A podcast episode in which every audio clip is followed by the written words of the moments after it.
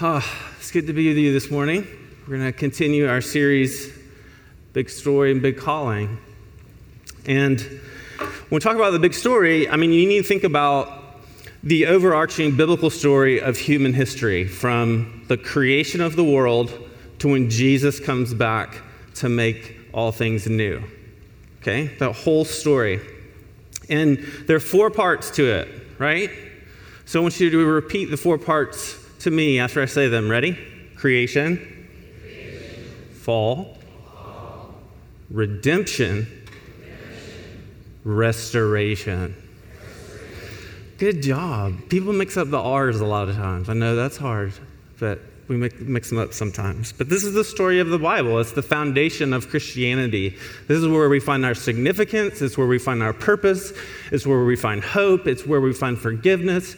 It's where we find all of these different things that Jesus has done for us. And it's in this story that all of our stories are part of.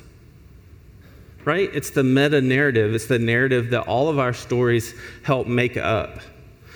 And when I talk about calling, I mean, I think about life purpose, right? And every single one of you and me have different ones, okay?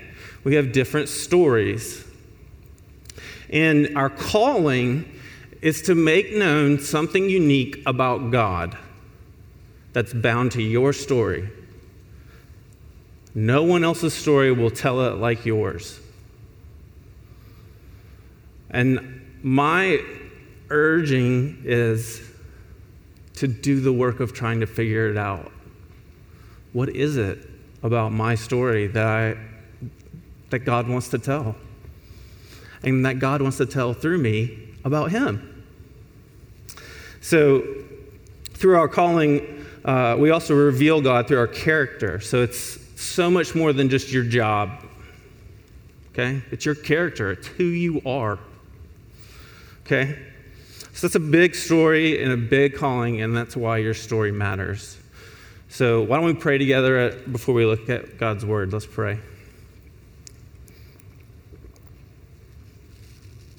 Heavenly Father, thank you that you're a God who does not remain distant, but pursues us.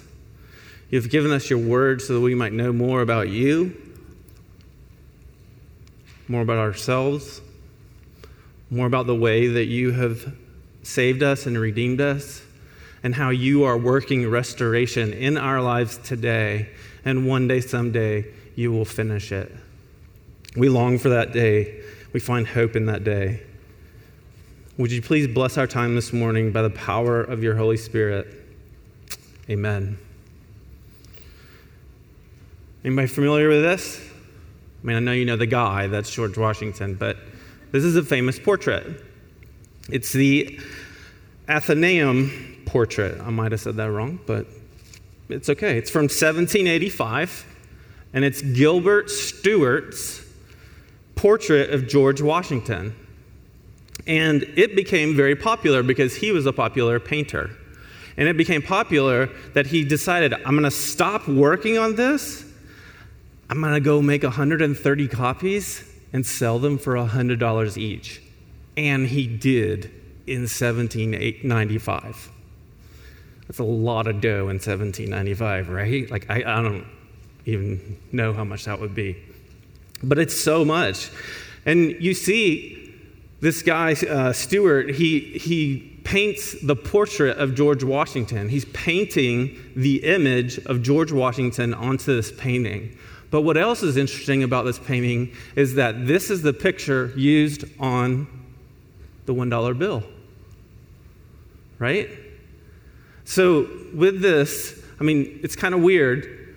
It's like Inception, kind of, because it's like George Washington has his image on a portrait, and then the $1 bill is made in the image of that portrait.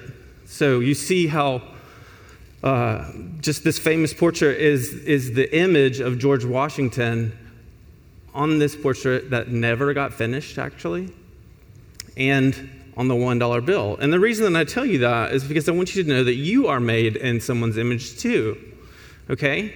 You are made in someone's image as well. Verse 26 of Genesis 1 says, Then God said, Let us make man in our image, after our likeness. So he makes us in his image. And when he does that, he's telling you who you are. This is who you are. You are one of mine. You are one of mine. You are made in my image. And I want you to recognize that there is no hierarchy with it, right? Like Christians and non Christians, we're all made in the image of God. You can be a different religion, you can be a different political view, a different sexuality, you can be different in anything, but every human being on the earth is made in the image of God. That's who you are. And you have to think about like when you represent somebody, you represent what they stand for and you represent purposes that they uh, value. So what you do matters. And it matters to that person that you're made in the image of. And so you think about the, the bigger story, you think about the intention of it, right? How God created the world and it was very good. And yet humanity rebelled against him, and sin and evil came in and shattered that goodness, but it's not totally gone.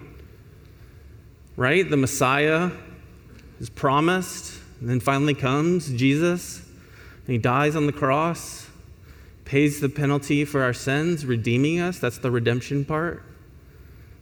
Right? And by him being resurrected, he's the first fruits of what we're going to look like in redemption, I mean, in restoration. See, even I messed it up. In restoration, like Jesus. And so you just look at that, that's, that's the story that, he, that God wants. He's working towards this perfection, He's working towards healing and flourishing in this final act of restoration. And we're in between these two R's, okay? We're in between redemption and restoration. But what you do now matters because parts of it will carry on into restoration and forever. And this morning, I want us to look at, surprise, three things. I want us to look at how, because we're made in God's image, our identity, our calling, and I'm not telling you the third one yet, it's a mystery. Okay? They have to be grounded in the Creator and the Creator's story. Okay? So, first, identity. Identity. We're made in the Creator's image. We know that. He gives us callings, but we're to discover what our personal calling from our stories are. And listen, don't hear what I'm not saying, okay? God cares more about who you are than what you do. I'm not saying He doesn't care about what you do, He does. But God cares more about who you are than what you do, because what you do is based out of who you are. And in verse 26, you see that's the first one God, the Creator, saying, Let us make man in our image, after our likeness, made in the image of God, like mirroring who He is on His creation, right? And really, to, to truly like know ourselves and know, okay, what's the image of, of God look like then? We got to look at God, right? God. And we talked about last week how um, God is this, uh, there, geez. we talked about how work is godly and how in creation God worked and how it was good. And we looked at how the Creator God was. Um, well, let me back up. I got ahead of myself. So, yes, we're given this identity, and it's not self constructed, right? We have this identity about being made in the image of God. And we're made in the image of the, our Creator, male and female, right? But because of the fall, we find our identities in other things, right? I don't know about you, but I struggle with that. I find my self worth in how I do up here, how I treat my kids, how nice I am to my wife, what some of y'all think of me.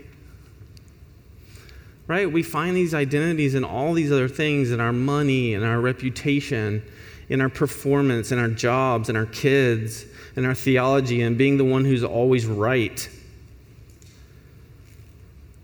But Tim Keller says this he says, if your foundation is found in something other than God's image, success will go to your head and failure will go to your heart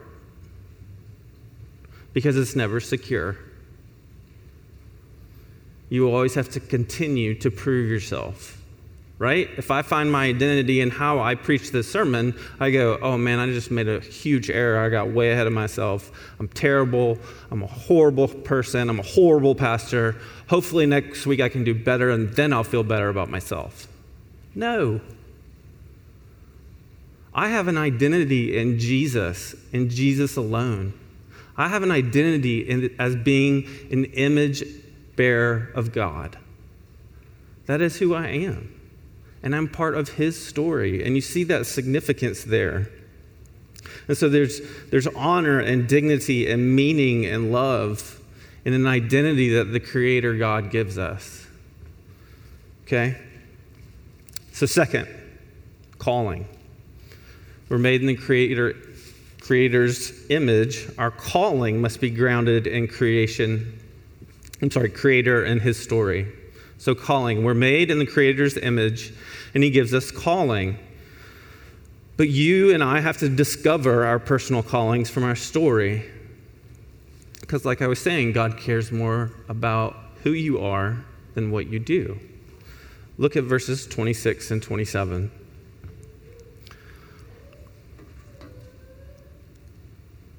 And God blessed them. And God said to them, This is Adam and Eve Be fruitful and multiply and fill the earth and subdue it and have dominion over all these different things you know, the fish of the sea and over the birds of the heavens and over every living thing that moves on the earth. Right? We're made in the image of God, who's the creator. And when we, when we think about being made in the image of God, we want to know well, whose image is that? Like, what does that mean? And you need to go back to creation to see God. And you see in creation what He did, right? You see in creation how He was creating and how He was playing and how He was delighting and how He was a provider and how He was an artist and how He's an author. All these different things that God is. And it's our calling to reveal that in our character and in our stories. It's, it's our calling to reveal that in who we are. Okay? So, question is who says this? Who says this in the Bible? Who's talking here? I'm going to go back to verse 26 and 27. Then God said, Let us make man in our image, after our likeness. Right? And people say this is the first mention of the Trinity Father, Son, Spirit in Scripture. And so if we are if we are created in the image of a God who has perfect relationships and is a perfect community, do you know that what that means for us? It means that we need to be a community of love like them, of caring, of helping each other, of listening to each other, telling each other, I see you and I see your pain. To tell each other, you're not alone. My heart is breaking too. You're not alone. And so we're made in that image, and you're not. You're not designed to go solo. I always tell my wife, I want to be Jason Bourne so I don't need anybody. She's like, Jesus didn't even do that. I'm like, all right, you're right again. So, collectively, though, we're called to be this fruitful community. We're called to help each other fulfill our callings. And so that's kind of a collective calling, but thinking back again to our personal callings, personal callings, and those are our stories, right? And we are stories. We were made up of millions and millions of stories that we forget, uh, you know, most of them. But there are stories in our past that have shaped who we are right now, both good stories and bad stories, stories of goodness and stories of pain.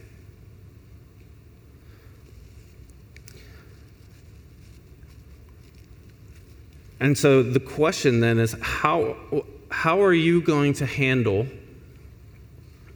the stories of your past? Right? Because it's helpful.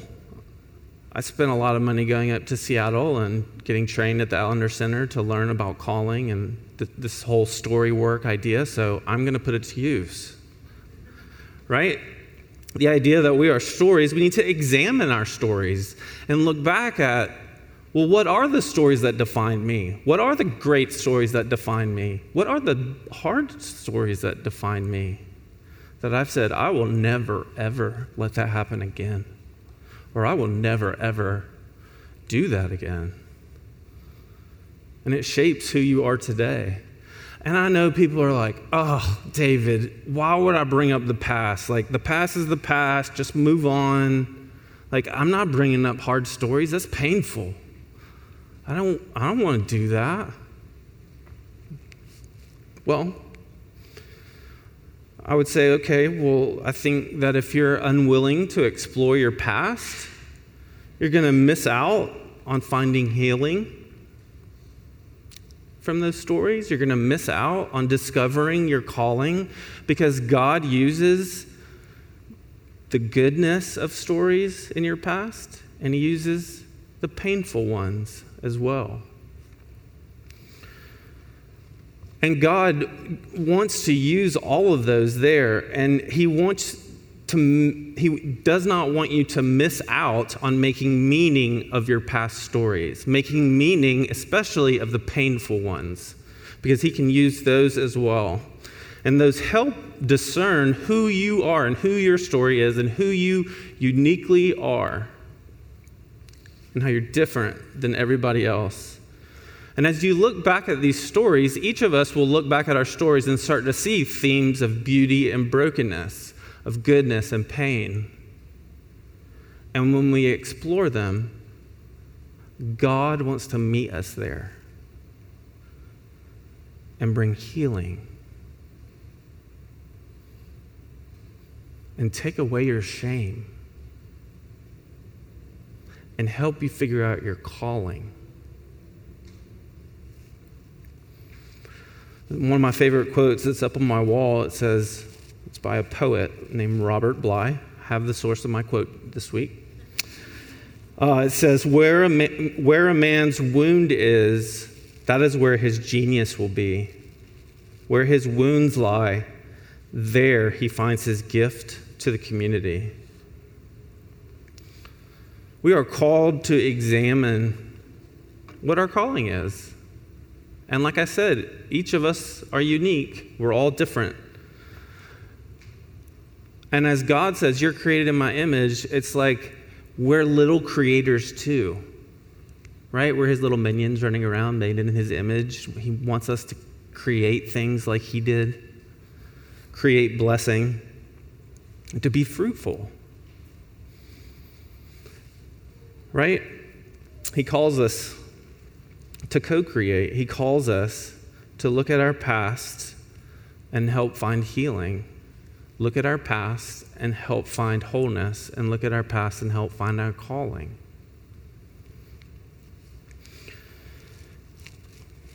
All right, third one. This one was the mystery one, right?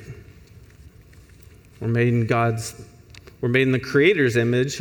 Our work must be grounded in the Creator's story. Big surprise, huh?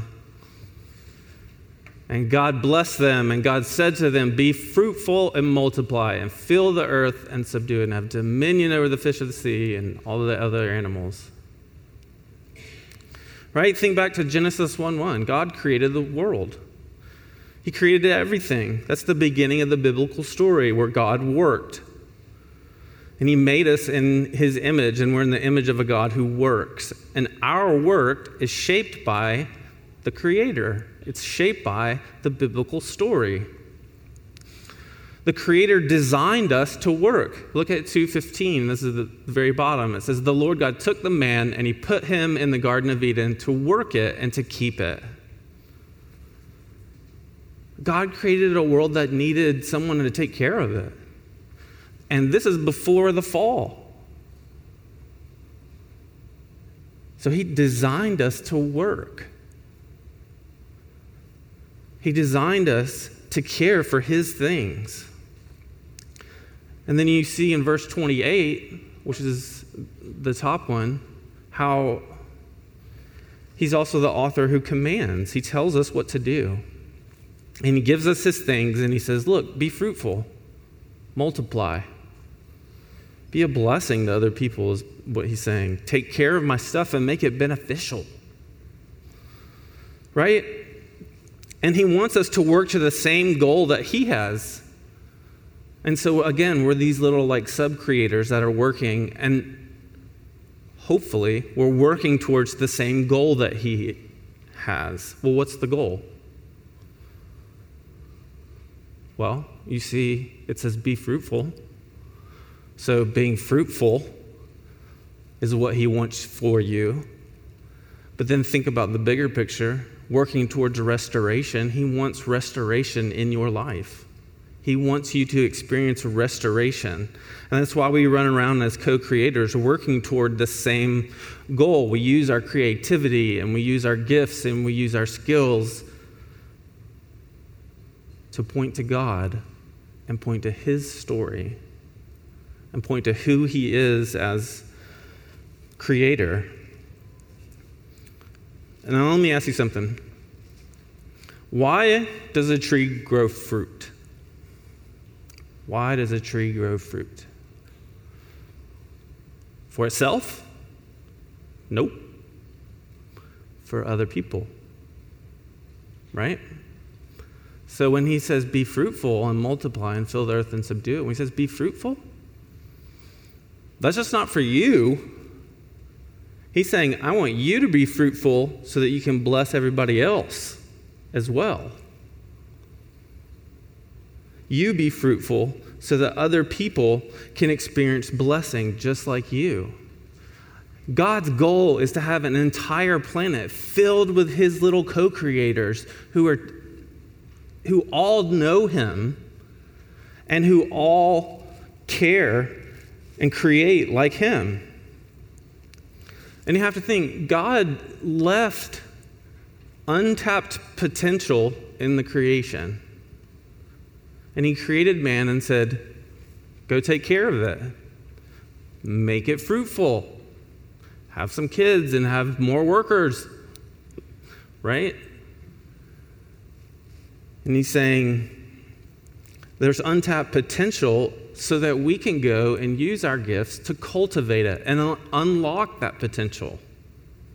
Okay? Unlock that potential.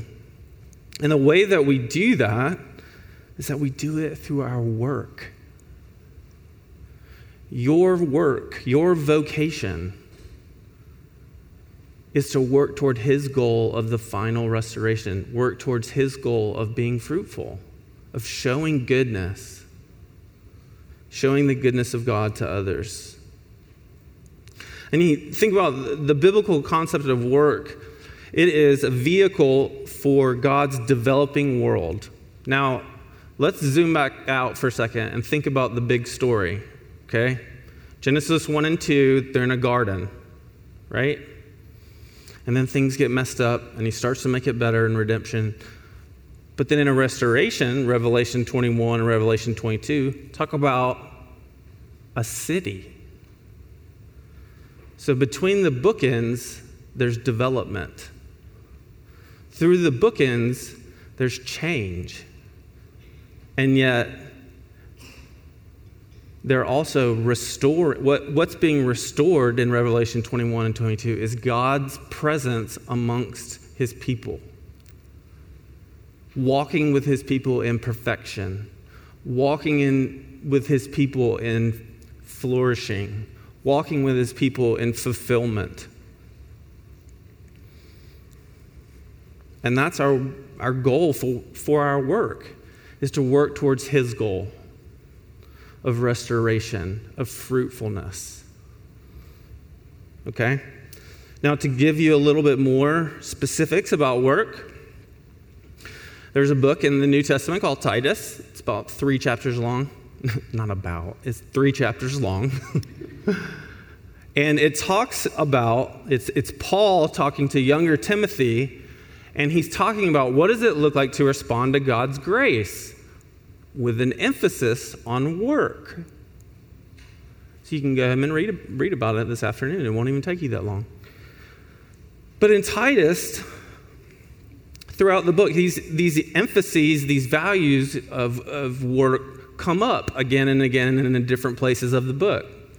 And kind of the, if you kind of categorize them together, there's working with respect, working with self control, working with integrity, working with authority and duty, and then I added, and working with love. Right? These are the values that you work to, toward. These are the biblical values that God is calling you and saying, hey, I want you to use these things so that we can get to restoration, so that we can get to the end of the story, so that you can tell everyone else something about my goodness that's unique to your story and is important and why it matters.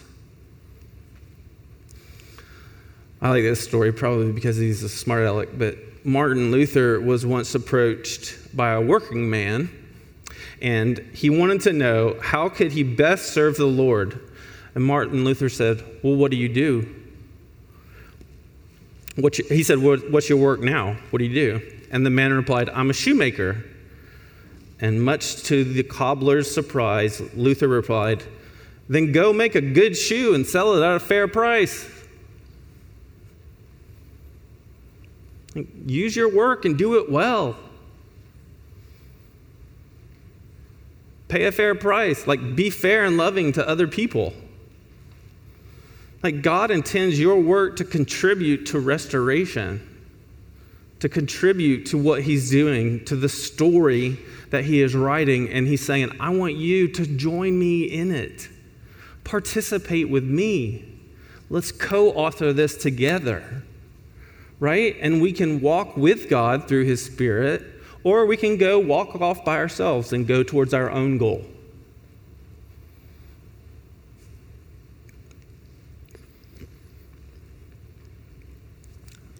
all right, I'm going to come and show you what I got to do a couple weekends ago. I, if you're on social media and you're my friend or something, um, you will have already seen this.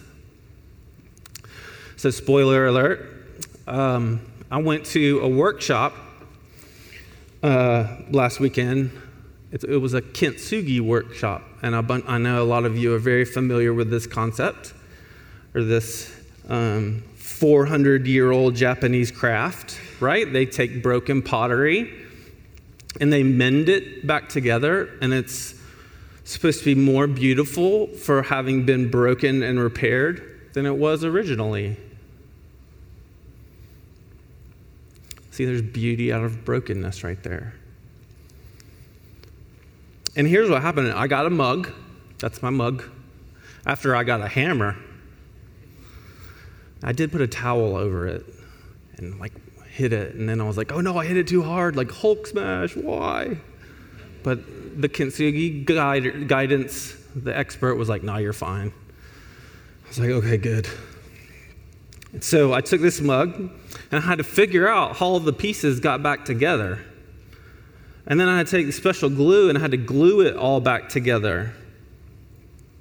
And then I had to evenly mix these two kinds of putty, make sure that they were even, equal parts and put it over everywhere that there was glue. Okay? Everywhere that had been broken, I had to cover it with this putty. And then take this wet sandpaper and you have to go sand down the putty to make sure that it's flat and even. And if you have any of your pieces not glued 100% correctly, which I had one at the top, you got to build over that. Right? And it was a lot of work. It took me like two hours just to do the, the, the gluing and the putty part. I don't know, to me, that seems like a long time, but it might not be to you. But anyway, I got to take this thing and I mixed together this, it's not, it's not really gold, but it's gold copper. And I'm, i had to mix this gold copper powder with the lacquer and make sure that it was equal parts as well. And then I had to take a paintbrush and I had to go paint everywhere that I had put the putty. And I'm trying to restore it. I'm trying to make it look good again. And I just keep asking because, you know, like I'm a perfectionist and struggle with that. And I'm like, teacher, is, is this okay? Like, t- tell me I'm okay, right? And I'm putting it together and I finally finish all of my work. And then I see it and I see it restored. And I see where it was broken. And you see the little circle there of, gold, of black in the middle of the bigger gold circle. That was where I had lost a really big piece, and I didn't have the piece of the mug to fill it. And so I had to, I had to work really hard on that part right there. And my point in this, in telling you this story, is not to brag about what I've done, but this is a is a example and an illustration of restoration. It's an example of what God is doing in your life, what God is doing in the world, what God is doing in the biblical story and in our whole meta narrative. He's working towards restoration. He's working towards restoration.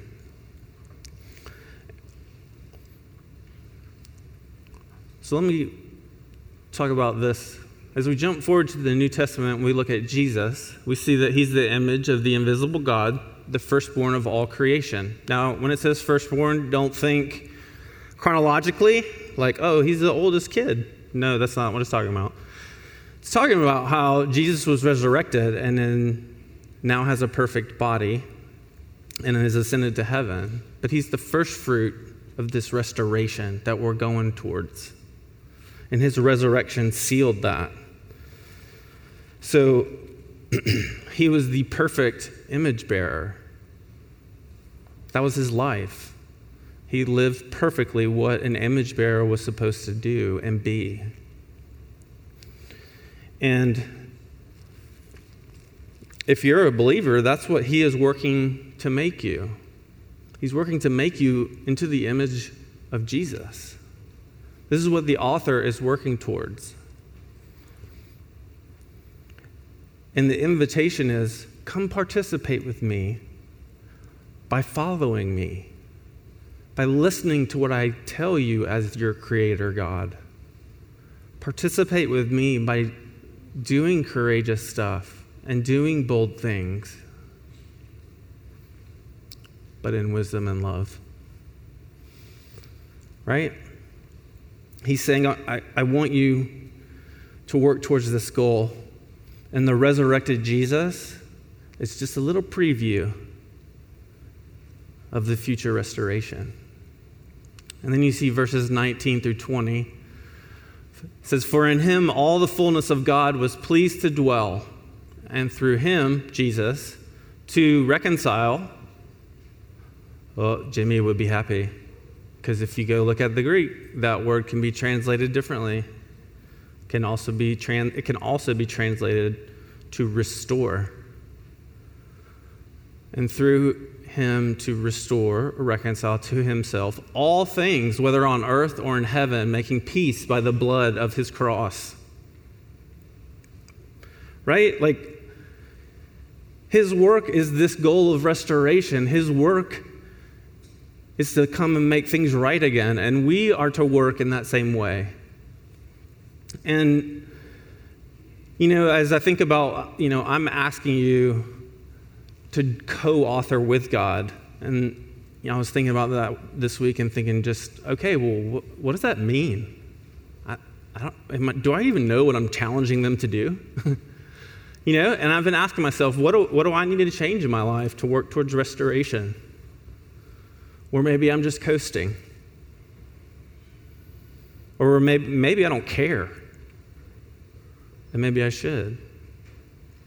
Or maybe I love something a little way, a little bit too much. And I need to get rid of it. But see, his goal, well, let me just, I'll say this. Just think about that. What needs to change in your life? What needs to change so that you are working towards the same goal as God, as the same goal as the author? And his goal is the, is the restoration of all things. And that's where the biblical story is going. Right? It's where all of our stories are going. It's where your character is going, your identity is going, your calling is going, your work is going. It's all going towards the biblical story's ending, which is redemption. Nope, restoration. Right? Restoration. You are made in the image of God, and his goal is the restoration of all things. And that's where the biblical story is going. And so, my question is will you use your labor or your work, will you use your labor to work towards the same goal? Not your goal, his goal. Being a fruitful community that brings glory to God for his goodness in all of our stories. And we do that together. Let me pray.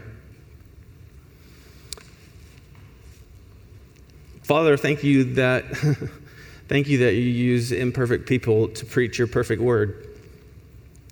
Thank you that you are loving and kind and care so much about us that you would include us in your story when you didn't have to.